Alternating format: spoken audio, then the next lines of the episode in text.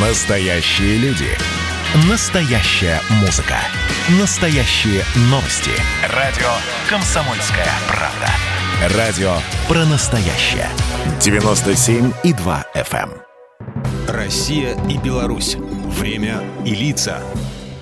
Здрасте, здесь Бунин, и сегодня я о границах, которые с одной стороны могут быть прозрачны, а с другой заперты на крепкий замок. Союзные государства России и Беларуси, как и положено международной надгосударственной организации, хоть и имеет между нашими странами границу, но относительно условную – ее протяженность чуть более 1200 километров. Но заметить российско-белорусский рубеж не всегда возможно. Иногда даже отсутствуют какие-то указатели. Хотя, безусловно, государственная граница между Российской Федерацией и Республикой Беларусь, как и положено, линии, определяющие пределы любой государственной территории, разумеется, существует. Она была и во времена Советского Союза, безусловно, осталась и после того, как наши страны стали отдельными государственными. Однако в настоящее время традиционных для других государств пограничных пунктов и контроля на границе между нашими странами нет. Пограничный контроль был убран более четверти века назад, 26 мая 1995 а в апреле 2011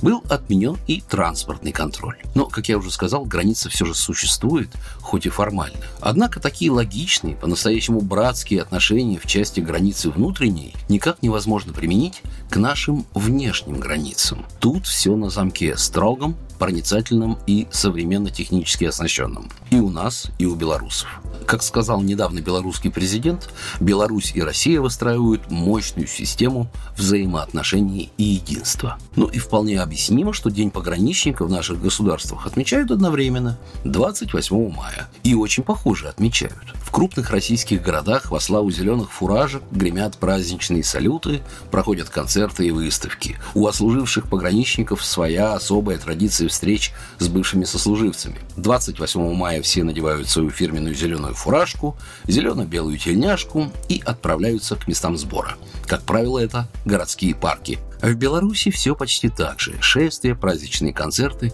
демонстрация вооружения и техники. И непременно венки к Минскому обелиску Победы и шествие на остров Мужества и Скорби. Кстати, буквально на днях на Могилевщине, в Белынычах, в парке отдыха Липовая роща, установили памятный знак пограничникам всех времен и поколений. Камень с изображением стражей границ и пограничных столбов с гербами СССР и Беларуси. На открытии председатель Госпогранкомитета напомнил, что к началу Великой Отечественной войны белорусский пограничный округ насчитывал около 20 тысяч человек. Ни один пограничник не сдался, ни одна застава не отошла без приказа, потому что пограничная служба – это всегда удел сильных и мужественных. Программа произведена по заказу телерадиовещательной организации Союзного государства. Россия и Беларусь. Время и лица.